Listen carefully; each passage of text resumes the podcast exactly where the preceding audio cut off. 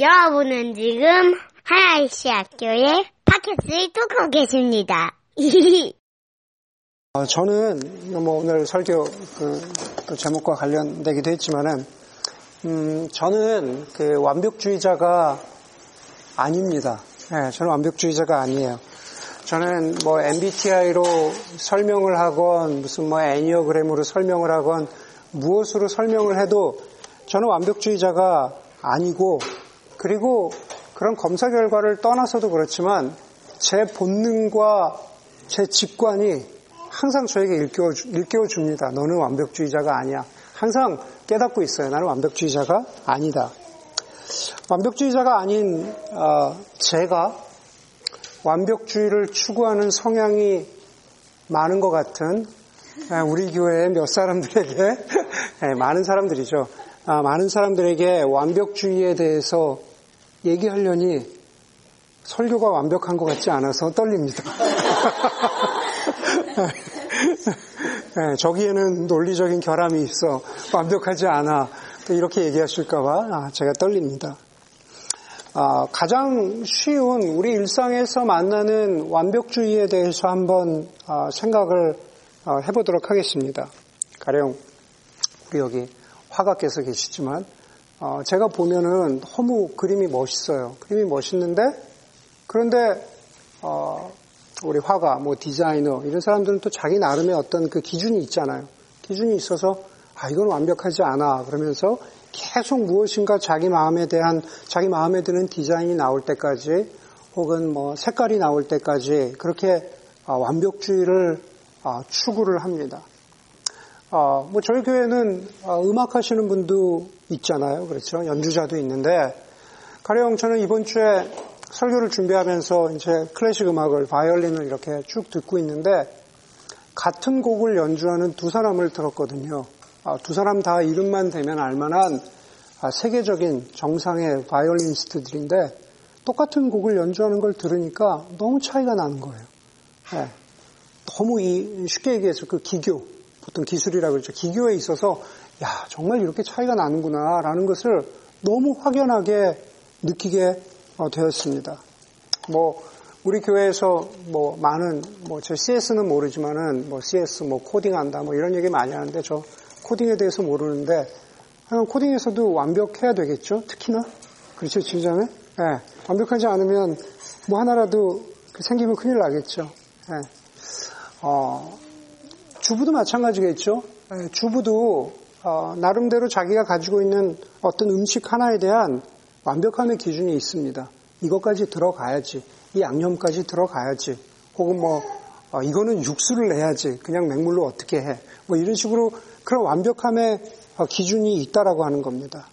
그런 사람들에게 아뭐 그까이 거 대충 해, 뭐 그림 뭐 그냥 대충 그리지 뭐 디자인 대충 하지, 뭐 그냥 연주 대충 하지. 이렇게 안 된다라는 겁니다. 그런 면에서 따져보면은 우리가 아, 우리의 일에 대해서 혹은 내가 소명이라고 느끼고 있는 것에 대해서 최선을 다, 다해야 한다라는 점에 있어서는 우리는 완벽주의의 장점에 대해서 여러 가지 이야기를 할 수 있을 것 같습니다. 다시 말해서 완벽주의가 나쁘다는 것은 아니다라는 거죠. 그러나 동시에 우리는 완벽주의 혹은 완전함이라는 게 어, 우리를 저와 여러분들을 교묘하게 조종하거나 혹은 완벽주의를 합리화하는 삶을 아, 합리화하는 시대를 아, 살아가고 있다는 생각을 합니다. 완벽주의가 우리를 어떻게 교묘하게 조종한다, 컨트롤한다라는 것은 무엇일까? 가령 아, 그것을 우리의 삶의 일상에서 가장 쉽게 찾아볼 수 있는 부분은 광고와 소비 같은 그러한 부분입니다. 가령 저나 여러분들이 어떤 특정한 어, 뭐 머리 감는데 쓰는 샴푸가 있다라고 한번 생각을 해봅시다. 네. 내가 쓰는 샴푸 브랜드가 있어요. 그런데 어, 똑같은 브랜드인데 그 회사에서 아, 조금 더 좋은 어, 샴푸가 나왔다. 조금 더 머리 머릿결도 뭐 좋게 해주고 뭐 비듬도 없고 뭐 하여간 어, 더 풍성하게 보여지게 해주고 하는 좀 더 좋은 샴푸가 나왔다고 하면은 사실 거기에 손이 갑니다. 내가 지금 타고 있는 자동차보다 아, 조금 더 좋은 기능의 자동차가 나왔다 그러면은 사실 눈길이 가죠. 기능이든 혹은 디자인이든 거기에 아, 눈길이 갑니다. 제가 샴푸와 자동차의 예를 들었지만 사실 여러분 써보면 어떻습니까? 사실 제가 보기엔 샴푸 거기서 거기거든요. 네, 물론 좋은 게 있겠지만 네, 내가 쓰던 브랜드에서 똑같은 브랜드가 조금 더 조금 더 나았다 그래서 가령 예를 들어서 아, 조금 더 좋은 게 나왔습니다. 아, 라고 했을 때 5불짜리 샴푸와 6불짜리 샴푸가 그렇게 큰 차이가 없더라는 거죠. 네, 자동차도 우리가 어, 그런 큰 차이가 없는 것 같은데도 불구하고 조금 더 어, 좋은 성능, 완벽한 성능을 강조하면서 예, 이 시대가 이 소비의 시대가 우리에게 자꾸 지갑을 열라고 그렇게 강요 아닌 강요를 한다라는 거죠. 이런 세태를 두고 신학자인 그 로드니 클랩이라는 사람이 이 시대의 소비 문화가 이 시대의 소비 문화가 아, 불만족의 신격화에 목을 맨다라고 했습니다. 잘 생각해 보세요. 이 시대 이 시대의 소비 문화는 예, 불만족이라는 그 프레임 자체를 신격화한다라는 거죠. 아, 이건 만족스럽지 않아. 이건 만족스럽지 않아. 이것을 자꾸 신격화함을 통해서 우리가 좀더 소비해야지라는 것을 우리 스스로 아, 정당화시키는 거죠. 예, 정당화시키는 거죠. 이 시대는 불만족의 신격화에 목을 메고 있는 시대다. 예.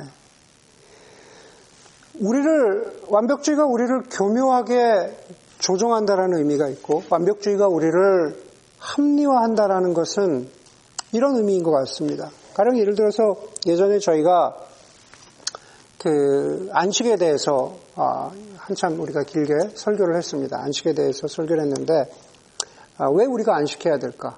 왜 우리는 아, 교인들이 일주일에 일하는 시간을 다 설문조사를 해가면서 아, 정말 우리가 안식이 필요하구나라는 것을 아, 우리가 왜 함께 나누었던가라는 그런 것을 한번 나누어 본 적이 있습니다.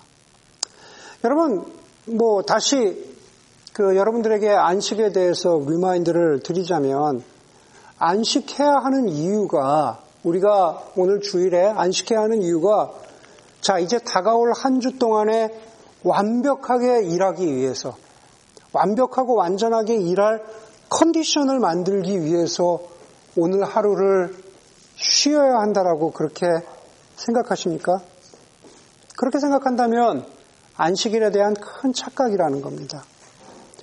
안식일 하나만 보더라도 완벽주의라는 게 우리를 교묘하게 합리화한다라는 거죠. 내가 오늘 쉬어야 해. 내가 오늘 잘 쉬어야 해. 라고 그렇게 우리를 합리화하는 것을 로렌 위너라는 그 아주 유명한 학자가 이런 얘기를 했습니다. 뭐 비슷한 얘기예요. 안식일 휴식에 대한 자본주의의 정당화라 그랬어요. 안식일 휴식에 대한 자본주의의 정당화. 네. 우리가 쉬어야 되는 것은 좀 더 좋은 생산성, 좀 더 자본주의에서 이야기하는 좀 더 좋은 높은 생산성을 위해서 내가 쉬어야 해. 라고 우리를 정당화하는데, 그렇죠? 그런데 그게 안식의 최종 목적이 아님에도 불구하고 우리가 쉬어야 하는 것을 소비주의, 자본주의, 생산성 이런 의미로 우리를 정당화시키고 살아가는 그러한 어, 세상에 우리가 살고 있다라는 거죠. 네. 따라오고 계세요? 네, 잘 따라오고 계세요? 네. 완벽주의는 그렇게 장점과 단점을 다 가지고 있습니다. 네, 우리의 소명에 최선을 다해야 한다라는 장점, 그러나 아, 우리의 삶 가운데에서 여러 가지 모양으로 완벽주의는 우리를 교묘하게 조종하기도 하고, 그리고 우리를 교묘하게 합리화하기도 하는 그러한 아, 아, 면들이 있다라는 겁니다. 여러분 우리 완벽할 수 있습니까?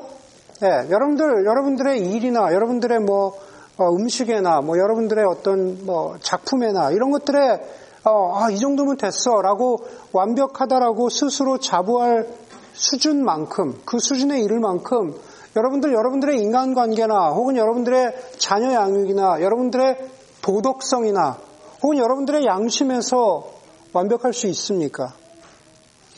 이미 여러분들 답을 알고 있죠. 우리 그런 면에서 다 완벽할 수 없습니다.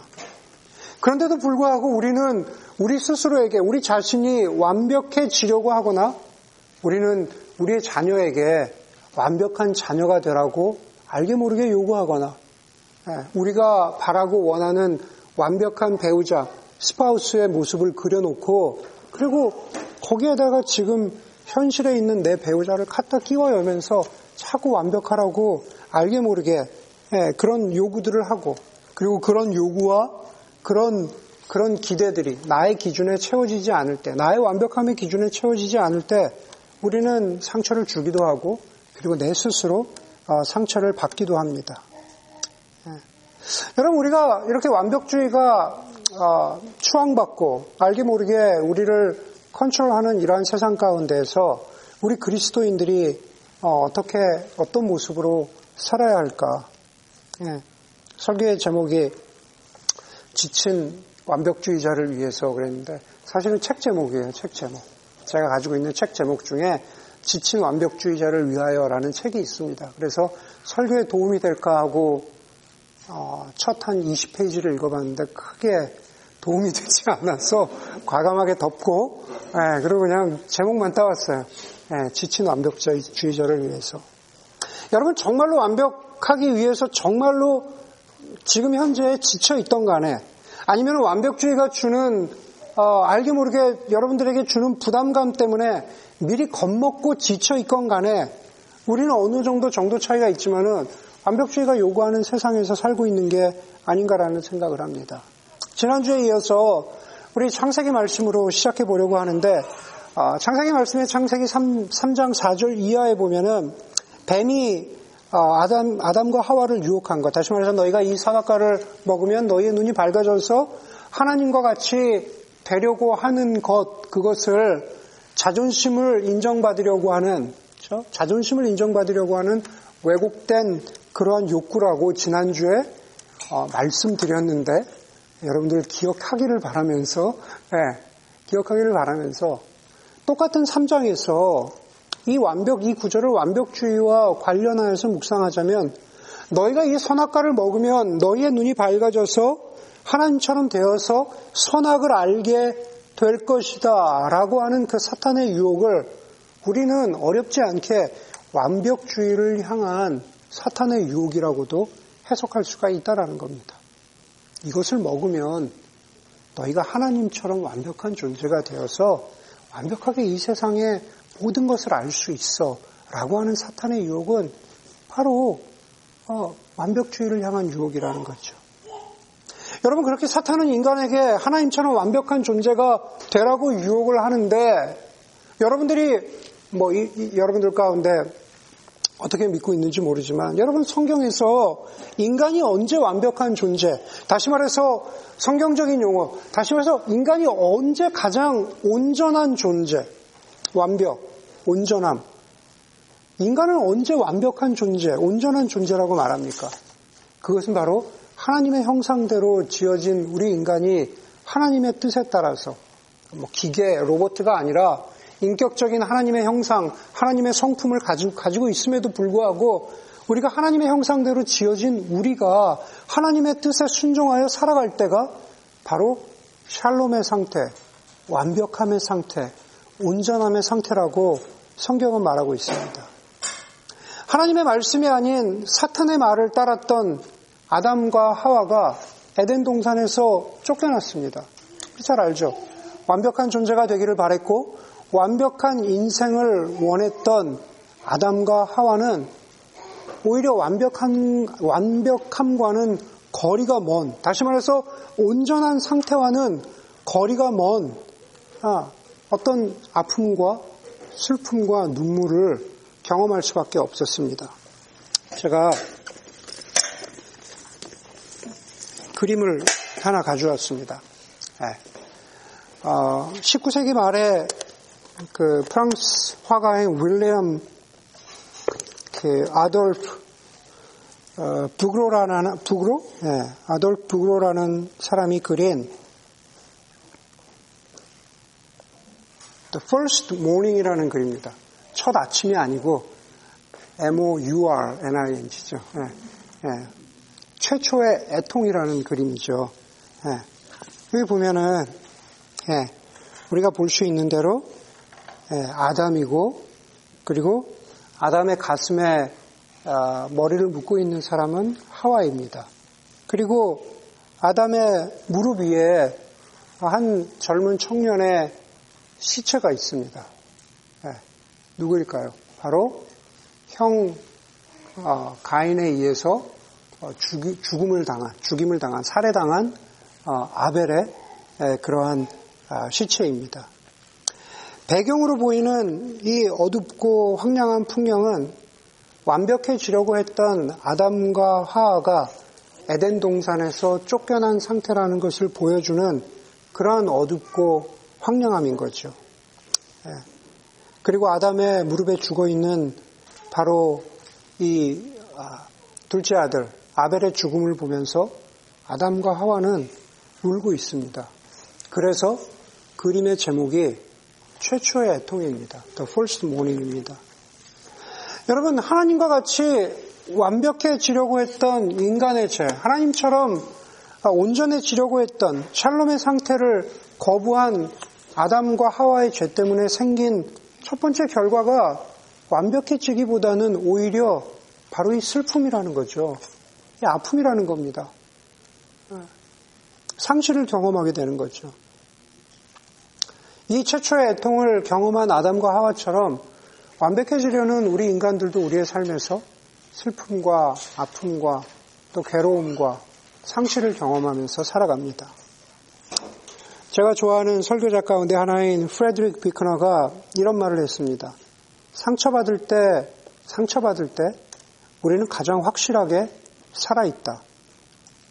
무슨 말이냐면 상처받을 때 우리는 우리를 구원할 힘이 내 자신에게 없다는 것을 깨달을 뿐만 아니라 내 상처를 향해서 내가 내 자신을 열어 보일 수만 있다면 적어도 우리 너머에 우리를 구원하고 치유할 힘이 있다는 것을 아, 깨닫게 된다라는 말을 했습니다.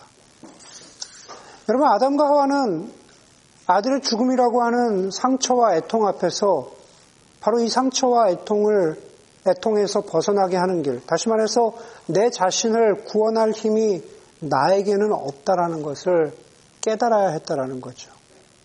여러분, 우리는 아담과 하와처럼 마찬가지로 우리가 완벽하게 살려고 하다가 상처받을 때, 완벽하게, 왜 완벽해지려고 하다가 그것에 이르지 못해서 상실감을 경험할 때, 우리는 결코 완벽해질 수 없다라는 것을 깨달아야 되고, 그리고 그 완벽함, 온전함이 오직 하나님으로부터만 비롯된다라는 것을 다시 한번 그 진리를 향해서 다시 한번 우리의 마음을 열어야 합니다.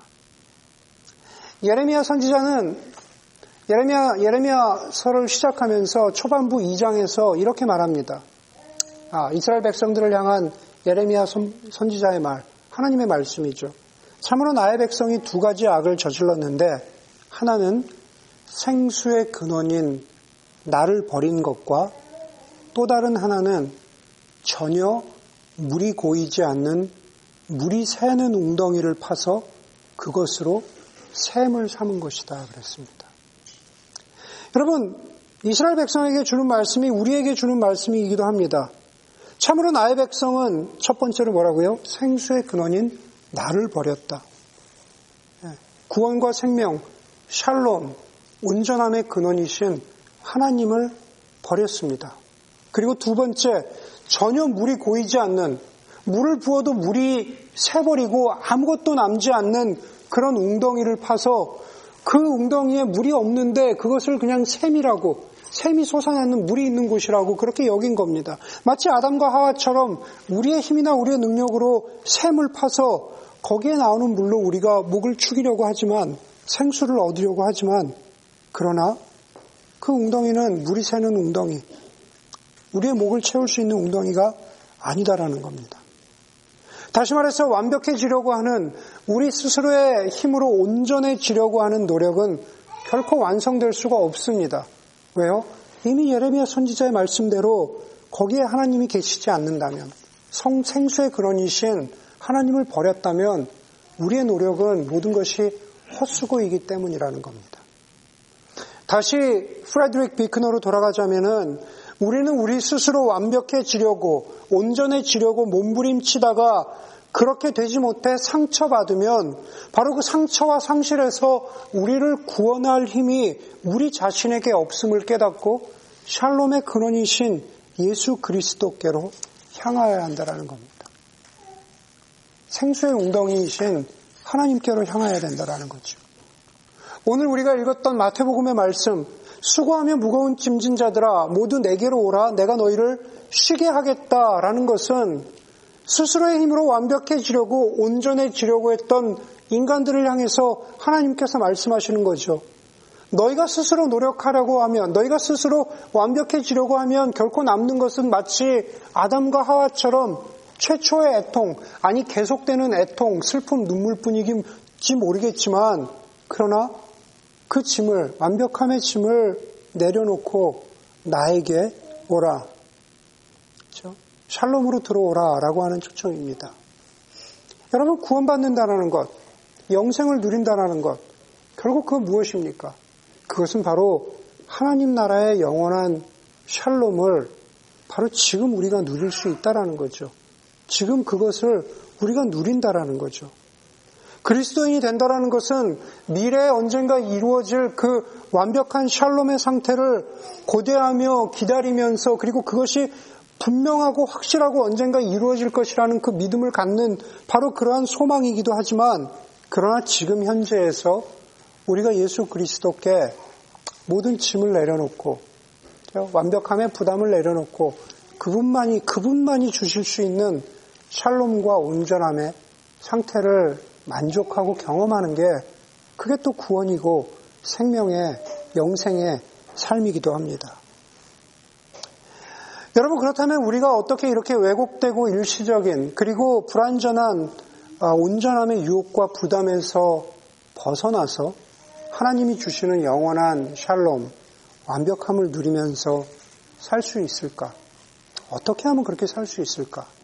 그것은 다름 아닌 예, 무슨 무슨 대단한 어떤 무슨 제가 여러분들에게 하나님 나라의 비밀을 알려드릴게요. 예, 그런 거 없습니다. 예, 그런 거 없어요. 그것은 다름 아닌 하나님을 신뢰하는 믿음이죠. 하나님을 신뢰하는 믿음입니다. 예, 완벽해지려고 노력하는 내 자신을 신뢰하는 믿음이 아니라 내 능력을 신뢰하는 믿음이 아니라 예, 하나님을 신뢰하는 믿음입니다. 그리고 그 하나님을 신뢰한다는 것은 결코 한 번의 결단이나 한 번의 어떤 어떤 행동으로 그렇게 가능하지 않습니다. 마치 완벽하라고 하는 요구가 우리 삶에 끊임없이 침투해 들어오는 것처럼 우리가 하나님을 신뢰하는 것도 한 번이 아니라 끊임없이 반복되어야 하는 신앙이어야 하고 그리고 하나님을 신뢰한다는 것은 바로 하나님 앞에서 겸손하게 무릎 꿇고 그리고 기도할 때 정말로 우리가 하나님을 향한 신뢰를 하나님께 돌려드리는 거죠.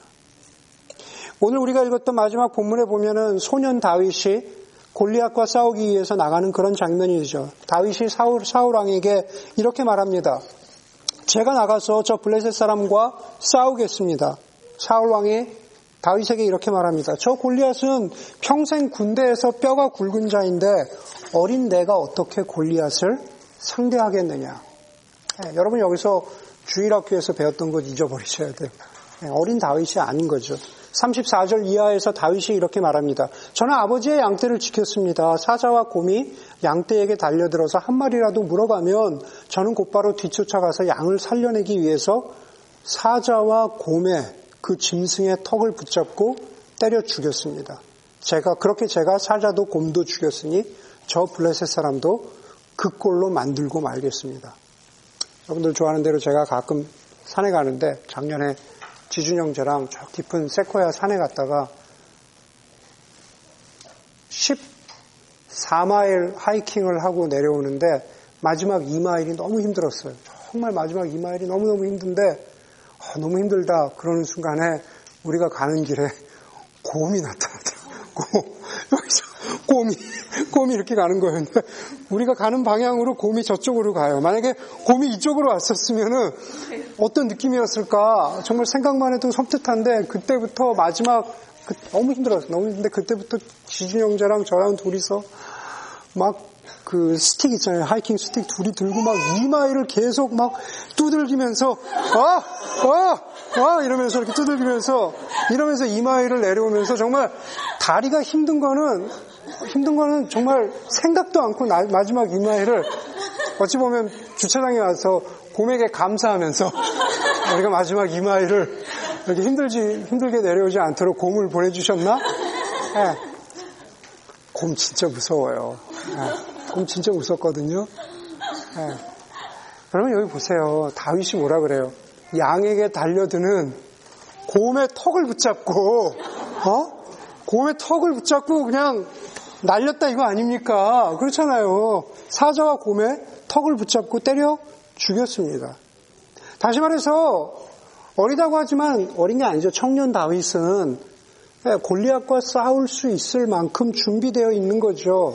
어찌 보면은 군인으로서 완벽한 상태입니다. 골리앗을 상대하기에 완벽하게 준비되어 있었습니다. 그렇게 이야기하는 다윗에게 사울 왕이 오늘 뭐라 그래요? 자신의 장비로 무장하라고 하면서 자신의 머리에 노투구를 사울 왕의 투구를 씌워주고 그리고 갑옷을 입혀주고 칼을 줍니다. 일상에서 다시 말해서 양을 치면서 골리앗을 상대하기에 준비되어 있었던 다윗. 그리고 이제 왕의 장비로 괜찮았겠죠? 왕의 장비로 무장한 다윗, 완벽하게 이름을 떨칠 수 있는 자신의 완벽함을 보여줄 수 있는 기회입니다.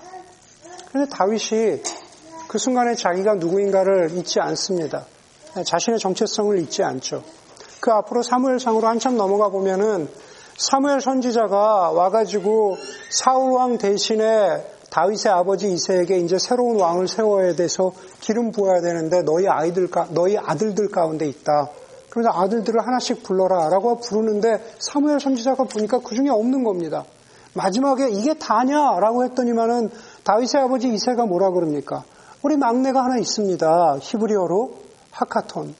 막내가 하나 있습니다. 그런데 그 하카톤이라는 단어는 막내이기도 하지만 뭐라고요? 예전에 말씀드렸죠? 하찮은 아이야. 그냥 하찮은, 하찮은 존재. 그냥 하찮은 아이가 신경 쓰지 않아도 되는 그러한 아이가 하나 있습니다. 근데 사실은 바로 그 다윗이 하찮은 존재인, 하찮아 보이는 존재인 다윗이 바로 하나님이 예비하신 그런 왕이었습니다. 여러분, 우리도 마찬가지죠. 우리가 하나님 없이 완벽함을 추구하면, 하나님 없이 온전함을 추구하면, 저나 여러분이나 하카톤이죠. 하찮은 존재입니다. 보잘 것 없는 존재이고, 우리가 대단한 존재인 것처럼 완벽해지려고 애쓰지만, 우리는 결코 그렇게 될 수 없는 존재입니다. 그러나 그 하카톤이었던 다윗처럼, 그러나 그 다윗이 하나님 앞에서 내가 누구인가를 잊지 않았던 것처럼 우리도 그래야 해야 한다라는 것. 저는 바로 그 다윗의 하나님을 신뢰하는 태도가 바로 기도하는 기도를 통해서 하나님을 신뢰하는 믿음. 기도를 통해서만 하나님 나에게 온전함을 주시는 분은 하나님입니다라고 고백하는 다윗의 기도가 우리의 기도가 되어야 된다는 거죠. 오늘 이야기의 마지막에 보면 다윗은 모든 장비를 내려놓습니다. 완벽해지려고 했던 자신의 능력도 내려놓죠. 그리고 40절에 목동의 지팡이를 들고 시내가에서 돌 다섯 개를 골라서 자기가 메고 다니던 목동의 도구 주머니에 집어넣고 물맷돌을 무림매를 들고 블레셋 사람과 싸우기 위해서 가까이 나아갔습니다. 제가 참 좋아하는 구절입니다. 유진 피러슨 목사님 말씀처럼 다윗이 시내가에서 돌 다섯 개를 고른다라는 바로 그 구절은 결코 그냥 서서 돌 다섯 개를 주울 수 없는 것. 무릎을 꿇어야만 골리앗을 향해서 던질 수 있는 적절한 돌 다섯 개를 고를 수 있는데 그렇게 무릎을 꿇는 다윗의 그 자세를 요즘 피러스는 바로 기도하는 자세라고 밖에는 볼 수가 없다라고 어, 그런 그런 해석, 그런 묵상을 보여줍니다. 여러분 유명한 변증가임 완벽하기로 따지면은 누구에게도 뒤처지지 않는 C.S. 루, C.S. 루이스는 말년에 이렇게 이야기했습니다. 내 자신을 내가 스스로 도울 수 없어서 기도한다. 나는 희망이 없기에 기도한다.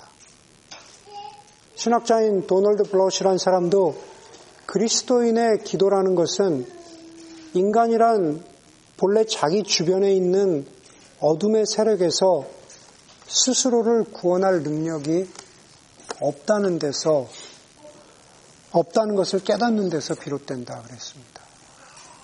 C.S. 루이스의 기도나 블롯이라고 하는 사람의 기도나 모두 다 내 자신을 내가 도울 수 없다. 이 세상에서 나를 스스로 구원할 능력이 없다. 완벽함의 덫에서 이 터널 안에서 나를 구원할 능력이 없다. 바로 그런 사람들이 우리가 하나님 앞에 무릎 꿇고 기도하는 사람이라는 거죠.